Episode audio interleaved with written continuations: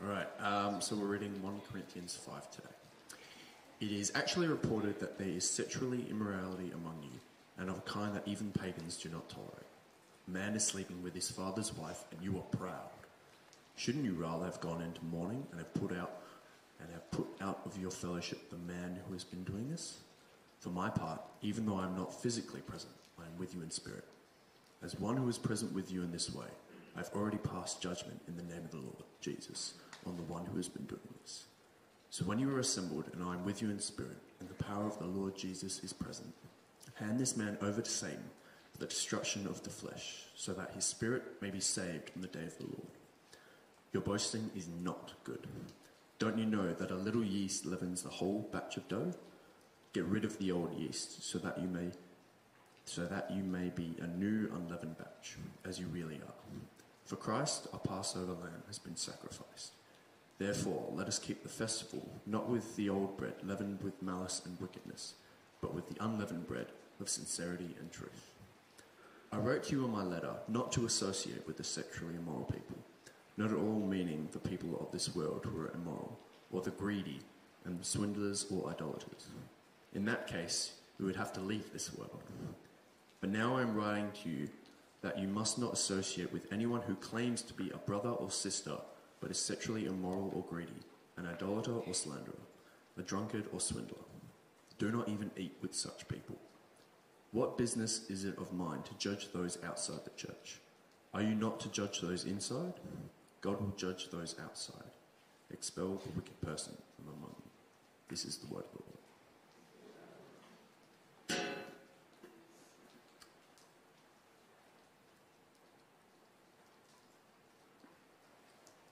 So, if you were hoping for a nice feel-good sermon this morning,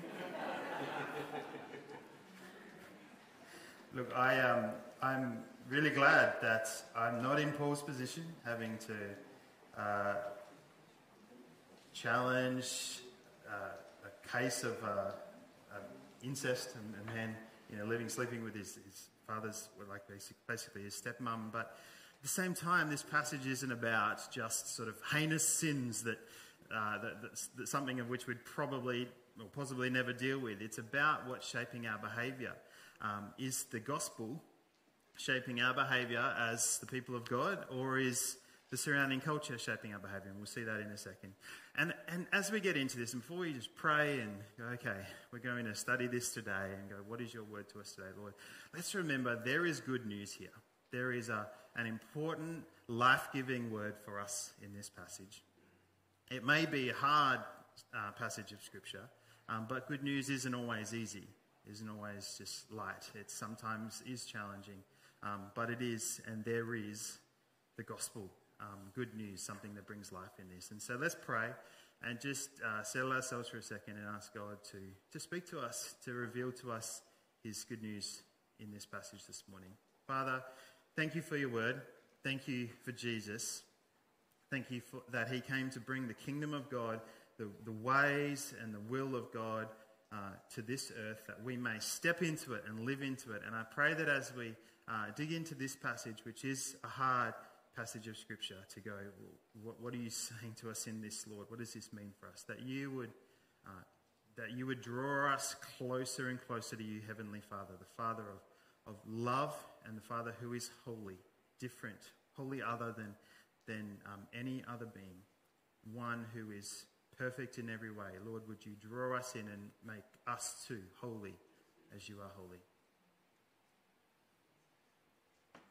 Lord, we just come before you and ask that you would soften our hearts and open our ears, what you would have to say this morning, and that you would give me the words, that you'd help me to present, to speak, your heart this morning and nothing else. In Jesus' name.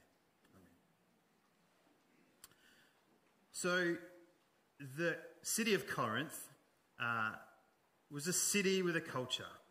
It had cultural norms, accepted practices. And it's just like our culture. It has accepted cultural norms and things which people go about day to day in everyday life, some of which is perfectly acceptable for a God-honouring person, and some of which is not. And the challenge here is that the New Corinthians, the Christians in Corinth, hadn't worked out yet what it was that wasn't consistent with their normal way of living and what was consistent with God's values and God's ways.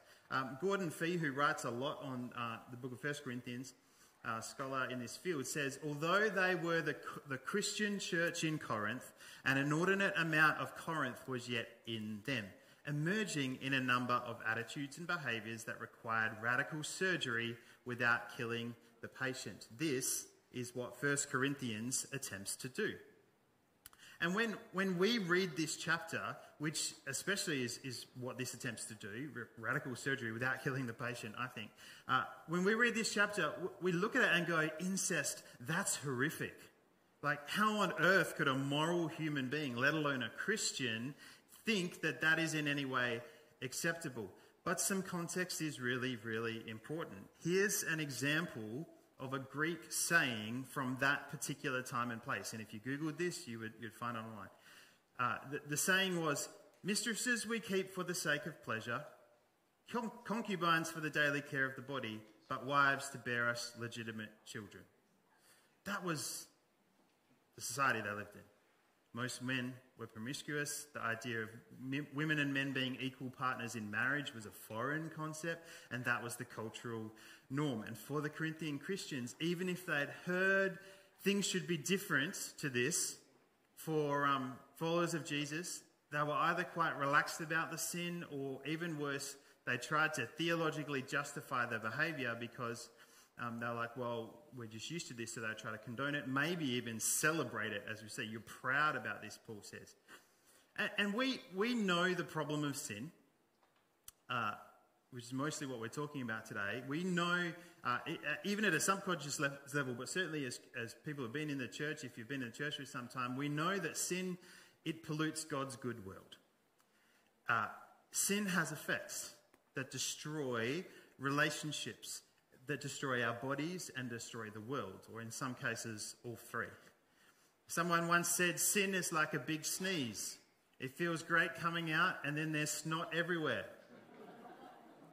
And a lot of the time, sin is fun. Otherwise, why would we?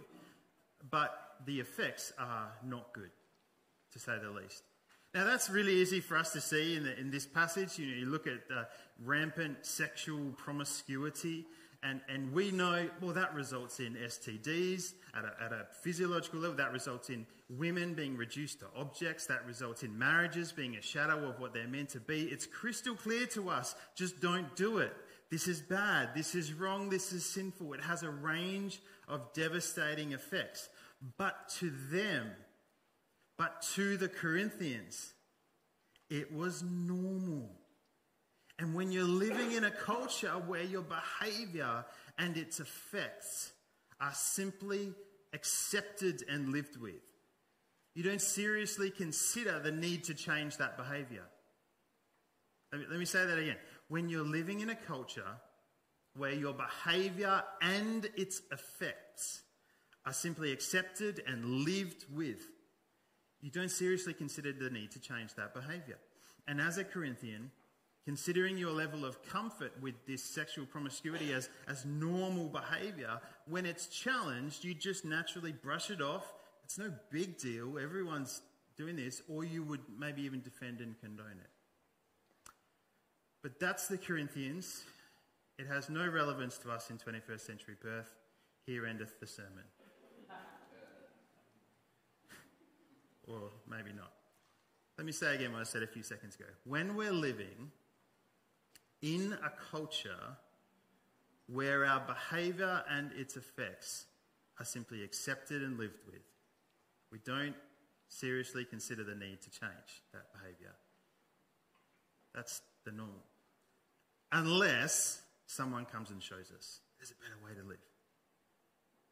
There's a way to live which is different, and ultimately it's going to be good for you, good for others, and good for your relationship with God. One of the themes in 1 Corinthians that I've been highlighting in this series is that the church is to be God's temple, God's body, the body of Christ, and God's temple, an alternate temple, a counterculture to the other temples around us in the city, the things that people go to in their normal life for social and for worship and everything. And if we're a counterculture, an alternate temple, this will make the church both putrid and disgusting to some, and strangely enticing and beautiful to others, as they realize that the one their hearts long for is here, that God is among his people. But the removal of sin and behavior that is at odds with God's ways isn't just for the sake of those outside. Like, if we live differently, then they'll be drawn in and that will be good for them. It's also good for us. The sake of changing our behavior to align more with God is also for the sake of God's people in the church. And Paul's he addresses both in this chapter. This is for the sake of those outside, and it's for the sake of you inside the church. So first of all, what is sin? We know the problem of sin. It ruins God's good world. It ruins our lives, our relationships, etc., our relationship with God. But what is sin? Well, what this chapter shows us is that what it's not is what we define it to be according to our cultural practices and norms. The Corinthian Christians, shaped by the culture they'd lived in for so long, had just decided, well, this isn't sin. This isn't really destructive. This isn't really displeasing to God. And it may even be a good thing worth celebrating if we argue it from a certain perspective. It's really, really easy. The point is, it's really, really easy to avoid sin, or to condemn sin in others, or to judge sin and say, yeah, that is really bad, when we are the ones who define what it is. So we can, as Christians, we can say, yeah, sin, that's terrible. Yep, we shouldn't do that. Yes, we need to make sure we get rid of that in our lives. But this stuff over here, because we've redefined it as not that bad, what's the problem with that? But sin is not what we define it as according to what's convenient and widely accepted among our friends and our family, and even what's widely accepted among fellow Christians. Sin is what God says it is. I'm not going to go through the whole list or something today, but it is what God defines it as. And sin in our lives, whether things we do or things we don't do, whether private or public, whether they're big or small, sin puts us in hell. And Jesus died in our place, so that the eternal results of sin in our life could be exchanged for eternal life in the presence of God. That is the good news. Sin has devastating effects, but Jesus has dealt with them. And he said, I'll exchange your sin for my righteousness, is what he says. And what Paul seems to be saying is that intentionally sinning, and after you've claimed to be forgiven, going for it intentionally is dangerous. So this passage, many will debate, okay, this man who was living with his stepmom, committing a grievous sin. People would debate, was he actually a Christian in the first place? Was he at risk of losing his salvation? And what about that whole issue? Is he just deceived? He thinks he is. Like, what's actually going on here if he thinks this is okay? Whatever the case, let's be really, really perfectly crystal clear this morning. I sin, you sin. We all fall short of the glory of God. Sometimes knowing perfectly well what we're doing. Sometimes it's intentional. I know this is wrong, but I'm just doing it anyway. And it can be a long time sometimes before we come back to God and repent. But the Spirit convicts us lovingly. If we have the Spirit of God, he convicts us. He draws it. He says that this needs to go. We know it's wrong. And we are engaged in this battle between the flesh and the Spirit, and we will be until the next life. But to intentionally take what God says is rebellion against him, and claim that it is acceptable so that we can engage in such behavior. That's what's dangerous. Whatever our claim to belief or salvation, that's what's dangerous. If we redefine it and we say, I think this is, I say this is acceptable, so I can engage in it. Are you with me? Let's share some encouragement for a second, because I know this is kind of heavy, and it's like, oh, really, do we need to deal with this today? But it is important. We're not going to just skip over a chapter because it's uncomfortable.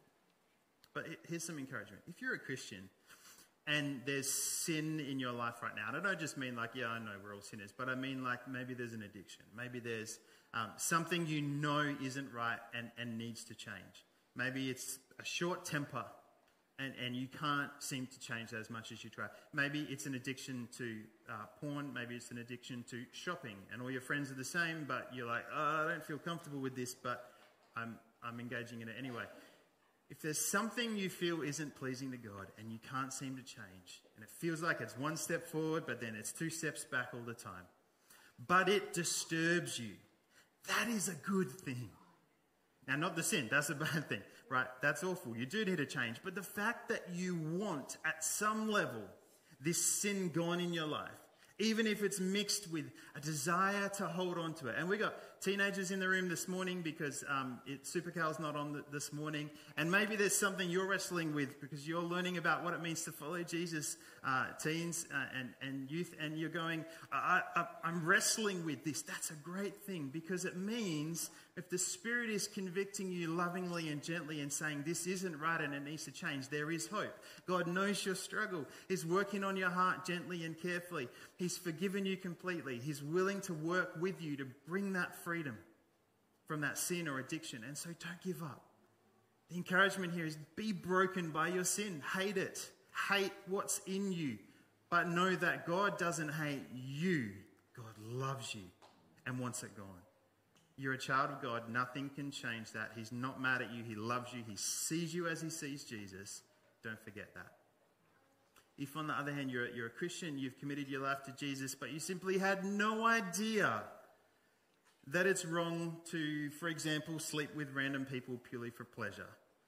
Now you know, and if you need help to stop, that's what the church is for. Maybe there's something else. Like, I didn't know that was wrong. I didn't know I couldn't ... That's okay. I mean, as Christians, when we begin to learn, there's things we realize, not just intuitively, because we now see it in the Bible. We learn it in the Christian community. It's like, oh, I didn't actually know I shouldn't do that. Okay, now I need to work on that. But on the other hand, if you're a Christian, you've committed your life to Jesus, but and you learn of God's moral standards and decide you'll ignore them and live the way that you think is acceptable, however much that's justified by others around you, I urge you, please reconsider. And that's kind of what today's about. Well, part of what today's about. Because compromise is actually so much easier to do than we may think. Right, so Jesus, I was talking to Aaron this week, and I said, Jesus raised the bar on sin. He reminded, no, Jesus didn't raise the bar on sin. He just returned the bar on sin, right? Because God, through Moses, made exceptions at certain points because people's hearts were hard in the Old Testament. Jesus just put it back where it was, holiness, right? And he said, you've heard it said, don't commit adultery with a woman. I say to you, don't even lust after a woman unless you commit adultery with her in your heart, right? Jesus said, you've heard it said, don't murder. Pretty clear. I say to you, don't even hate. He also said things like, forgive 77 times when the disciples asked him, how many is enough? 77 basically just meaning in that context, like, don't stop, keep going, it's unlimited. And so it's really easy to compromise because the bar is that high that we go, well, just a little bit. I mean, I've forgiven this person 76 times and they keep doing it. Maybe 77, surely, like, I can just hold on to a bit of bitterness and unforgiveness now. And is it really that big of a deal? It's just a little. Or just a little lust, just a little gossip. But what Paul's saying here is just a little is a big problem. Because it's like yeast. So don't you know that a little yeast leavens the whole batch of dough?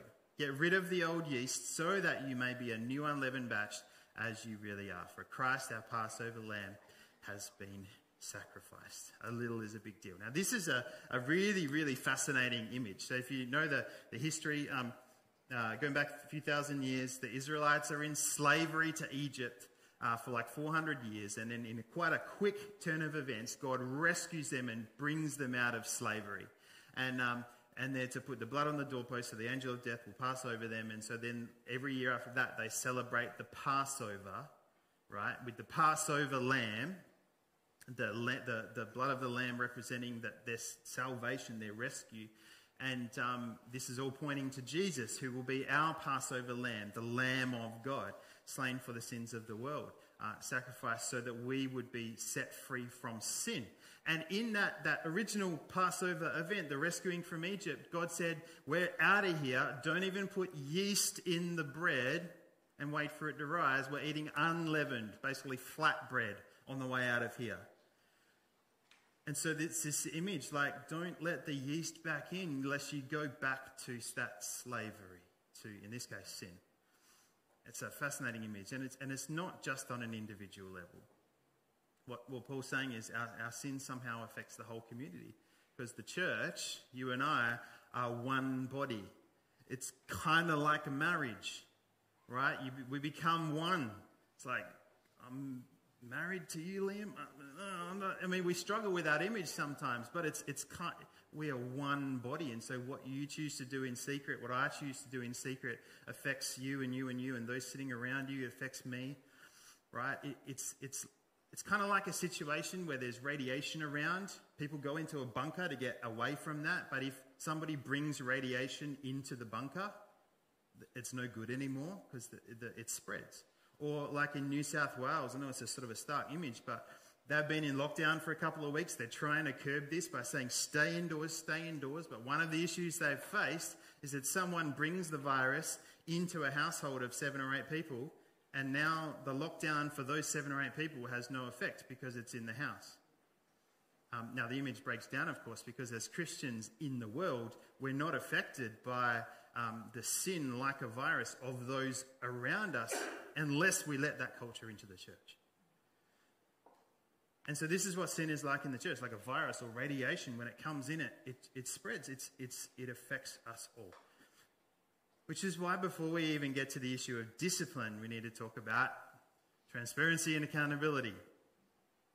So last week I was talking about, from chapter 4, about how we tend to have many guardians or pedagogos, like a live-in tutor who will teach the information, but not many fathers. In other words, someone you can imitate. Discipleship, real Christian maturity, comes not from more learning and head knowledge, but from seeing how to live shoulder to shoulder with someone else. That's what real Christian maturity and growth is about. And that involves that transparent kind of relationship. That involves bringing sin out in the open, transparency with others, for the sake of both you and for the sake of those around you. Just to give you a couple of examples. Karen and I, we meet every month with some close friends who are also in ministry. And we're actually meeting with them this afternoon. It's the third Sunday of the month. And they will ask us to our face, how's your marriage? And if we've actually in that month been a bit selfish and neglectful and not really a good husband and wife to each other, we can probably hide it. Like, yeah, marriage, woo, we're going good. How about you? You know, but it's really hard to do, mostly because we know they're asking because they love us, because they care about us, and they'll share their faults as well. And so honesty in that space is just like, if we've been terrible husband and wife, we'd just be like, yeah, we're not going so well. Like, pray for us, help us. We've got to do better this month. Similar with a group of pastors I meet with every week. It's really hard to hide stuff from them. Not impossible, but it's hard. But even deeper than that, beyond that, there's stuff that can get buried a little more below the surface that actually requires a bit more initiative and a little bit more digging on our behalf. So I'm just going to share really openly and honestly this morning. When it comes to sin issues, I'm full of them. I mean, you know, short temper and all sorts of things. But one primary one in my life for many years has been the issue of lust, the sin of lust. Now, some of you are like, oh my goodness, the pastor's sharing this. Others of you are like, well, he's a male, so what's, yeah.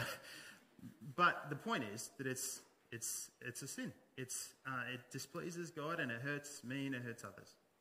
So I have a fairly typical story, and those of you who are teenagers in the room, you will be dealing with this. Parents who are like, oh, what's he going to say? Don't worry, your kids are dealing with this. Age of about 13, was introduced to a form of pornography. A couple of years later, I used to go to LAN parties with you know, if you don't know what a LAN party is, don't worry, it's just geek stuff playing computer games. But after dark, the kids, friends would bring some stuff out which was really unhealthy. And at first I was like, oh, this is not good, but it would begin to creep in. And by about the age of, a couple of years later, I gave my heart to the Lord. And by about the age of 19 or 20, I can't remember exactly when it was, I went, I need to go to a mentor, a trusted friend, and say, I need accountability, I need your prayer, I need help, I want to do better in this area. Which started a journey of healing and of growing and going, I'm gonna remove this from my life. To the point where I'm so glad for the grace of God that I'm in a hugely better place, and it's gone from my life. But about 4 or 5 months ago, earlier this year, I was sitting, reading my Bible and praying, and this kind of topic came up, and I just sensed the Spirit of the Lord saying, Luke, you need to be accountable again to a brother in Christ. And I was like, okay, I mean, I'm not doing anything wrong. I don't feel like I necessarily need this. But then when I think about it, when I'll go to a shopping centre and there's images plastered, you know, right up the wall of girls wearing a little less than what they should be wearing, or you go to the beach or something else, sometimes my eyes will not bounce away as quickly as they should. I'm not like this, but no, I'm not trying to be glib about this, but actually even that little bit of lust. So I went to an older brother in Christ earlier this year. I said, I want to be accountable to you. I want to keep a journal every now and then and submit it to you and say, this is how I'm doing. Just because I would rather be not just compromise and say a little bit's fine, it's not, but a little bit can creep back in and can be like yeast in my life as well. And so we've got to live transparent lives. We've got to, James says, confess your sins to one another that you may be healed. And if you are a teenager in the room this morning listening to this and going, oh, well, I don't have to, I encourage you, like, do this now. Not when you're 25 or 30 or 35, like, now. Like, have the standard that none of your friends have now. And what God will do in your life over the next 15, 20 years will be incredible. But also because we're one body as the church, Paul says sometimes when sin is evident, within the church, there's got to be discipline. There's got to actually be a calling out of sin among one another. Of course, this gets really uncomfortable really quickly. We don't like saying to people, I love you, but I'm worried that you're hurting yourself and hurting others by doing X, Y, Z, because we're fiercely individualistic as Australians. We don't like being told what to do often. And plus, one of the biggest fears of Christians is that in doing this, we'll be seen as judgmental, right? Because one of the biggest issues, people think Christians are judgmental, which has been true. But we'll get to why that is in particular in a second. And so, but we think, oh, we don't want to be judgmental, so let's just go anything goes instead, which is not the alternative. When Paul says, expel, judge, hand over to Satan this man. Are you not to judge those inside? We're like, tense up. Oh, really? Like, are we sure? But our thinking and approach to sin has to be shaped by the gospel in this. And what I mean is that eternal life is what is in. We need to keep in view here. The gospel is that the time has come, the kingdom of heaven has come near. That's what Jesus said. This kingdom, this rule and reign of God, where there's this evil-free reality. It's both now and not yet. And God is establishing his kingdom on earth through those who choose to exchange their sin for his righteousness, that they may live forever with him in his kingdom. And so this is why Paul says, judge those inside, God will judge those outside. Let me spell this out. I've put up on the screen, if we go to the next slide, you've got basically four situations, four possibilities. Inside the church and outside, whether we call it out or don't.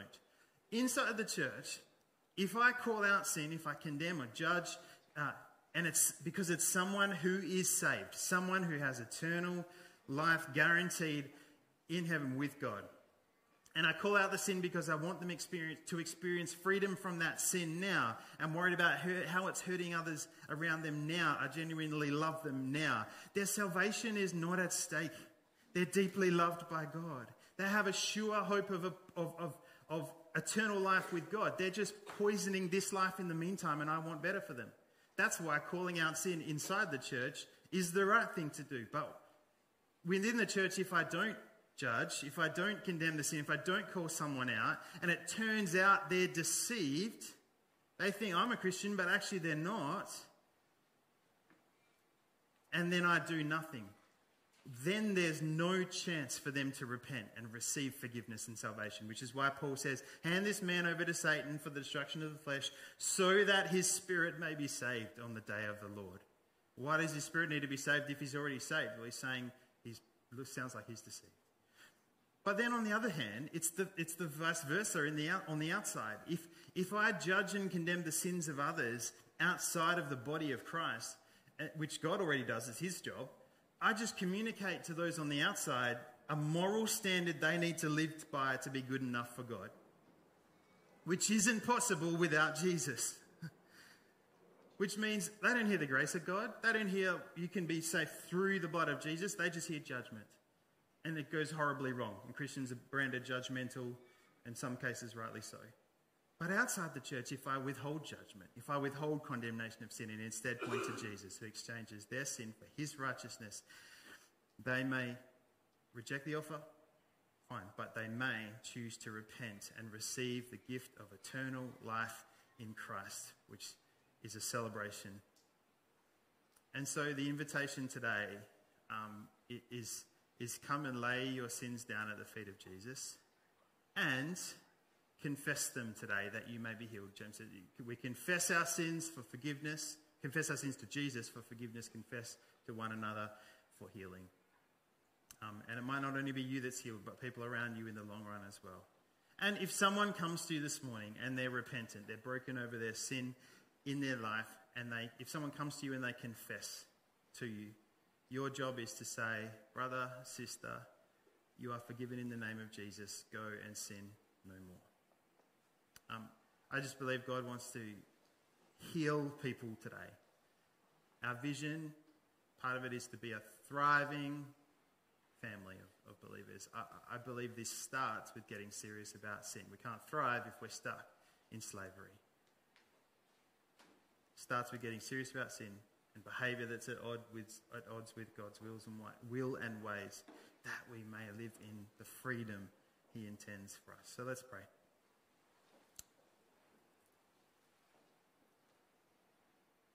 God, again, we know this is a hard message, but in the midst of this is the good news, that you are willing to exchange your righteousness for our sin, that we may hand it over to you and it would be destroyed on the cross of Christ. Thank you for this wonderful invitation to come and be saved, but then also to be sanctified in this life, becoming more and more like you. So as we pray this morning, first of all, if you've never heard or at least responded to the gospel, confessing your sins to Jesus so that he can forgive you and give you eternal life with God. If you want to do that, if you want to say yes to Jesus today for the first time, I want you to pop your hand up if you're in the room or online. Just let us know in the chat, just so that I can see here or we can see, I can see online if that's your decision today. Father, thank you for salvation, and thank you that you have made us clean. Thank you for new life in Christ. We confess our sins anew this morning, whether we're in the family of God or not yet. We confess them to you. We ask for your forgiveness. Thank you for new life. Come and fill us with your Holy Spirit again, we pray this morning, that we may live lives pleasing to you. And as we continue to pray for those who are saved, redeemed, set free, but know of sin in their life. Father, I pray you would give those who are here in this room or online who know of this sin and they're burdened by this, that you give them a boldness to confess this morning. Not just to you, but to each other, to someone they trust this morning, that healing would begin in the name of Jesus.